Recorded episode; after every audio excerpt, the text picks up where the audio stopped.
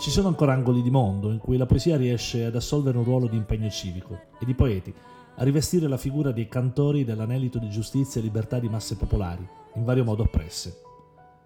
L'immediatezza della poesia e della musica, in questo senso, rimane ancora oggi un'arma di grande penetrazione di tali messaggi di rivendicazione, più incisiva della narrativa o della saggistica, per quanto anch'esse fucine di opere encomiabili, che pertanto sovente pongono i loro autori anche a rischio della propria vita, bersagliati dal potere politico o da quello criminale, e in molti casi da entrambi, per gli spaventosi intrecci che si vengono a creare in tal senso.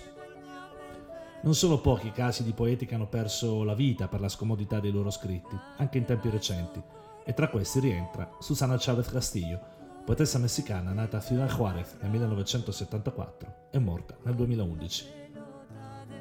Se chi nasce a Ciudad Juárez, conosciuta anche come Paso del Norte nello stato di Chihuahua, si trova già di fronte ad una prospettiva di vita complicata. Lo è ancora di più per chi pensi anche di fare cultura, perché a Ciudad Juárez non è precisamente il benvenuto.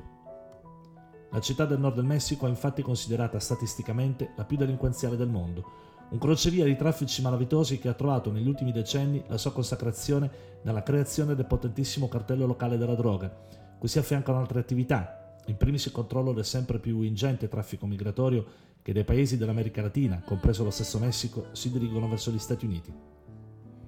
Un intrico micidiale di interessi che ha determinato, durante lo scorso decennio, l'uccisione di 212.000 abitanti, il 18% della popolazione.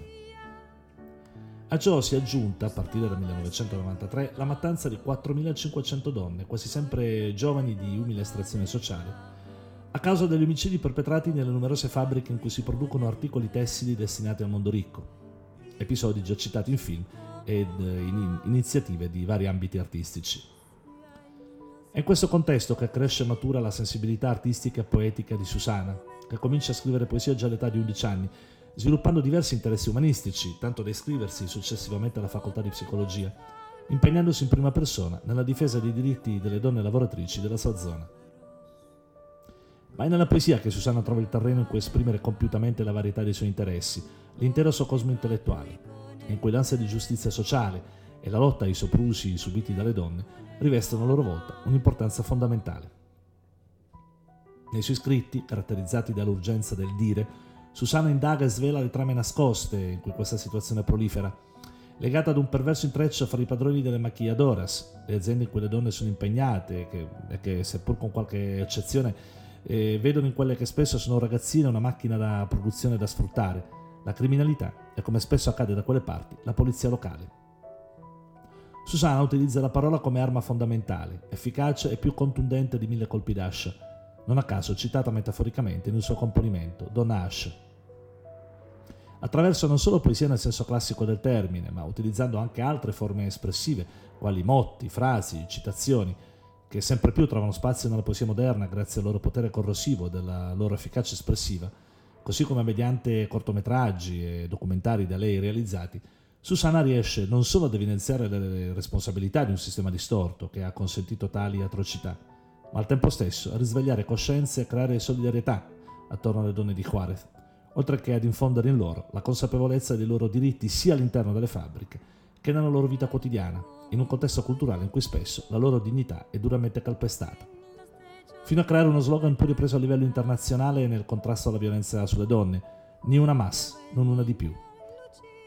Evidentemente il suo impegno non può non attirare l'attenzione del potere locale e delle organizzazioni criminali, che cominciano ad interessarsi a lei. Susana viene ritrovata cadavere il 6 gennaio 2011, con il corpo orribilmente mutilato e la mano amputata, un chiaro oltraggio rivolto ai poeti e agli scrittori, a mo' di ammonimento. Al momento del suo assassinio Susana stava lavorando alla sua raccolta di poesie, che purtroppo non è riuscita a vedere in vita, ma che grazie all'interesse e al favore che la sua produzione poetica ha riscosso a livello internazionale, soprattutto tramite la diffusione via web, ha visto la luce nel 2020, subito tradotta anche in Italia e pubblicata da Gwynplaine per la traduzione di Chiara Civella. Come diceva De Andrei in un suo brano celeberrimo, dall'etame nascono i fiori, ed evidentemente spesso è nelle enormi distese di fango e letame delle periferie del mondo che bisogna avventurarsi per trovare grande poesia, come ci ha insegnato Susana. Corpo deserto. Alcuni caricano il mio corpo deserto dietro la schiena, come se fosse il sentiero un giorno percorso verso me. Nel frattempo Mi mescolo inclemente con ceneri di tutte le quieti, trasformato in mare di tormente, di ossa perdute. In qualcosa di indistinguibile, mitologico, ancor più errante di Cristo e del pianto, più insolente della cecità, più infuriato di un membro di carne eretto, più ordinario della mano infilata nella gonna di bambina, più prestato del denaro. Mi trasformo in dolore conficcato in carne vuota, in perseguitato che ti perseguita, scavatrice di grida, in abitante di questo corpo deserto.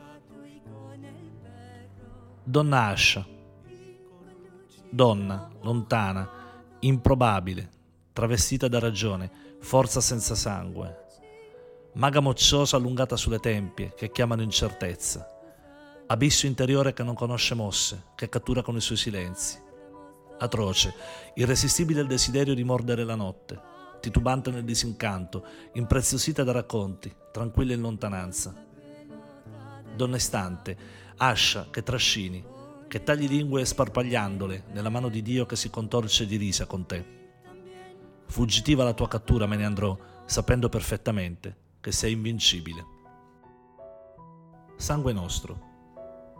Sangue mio, di alba, di luna spezzata, di roccia morta, di donna che riposa, che salta nel vuoto, aperta alla follia.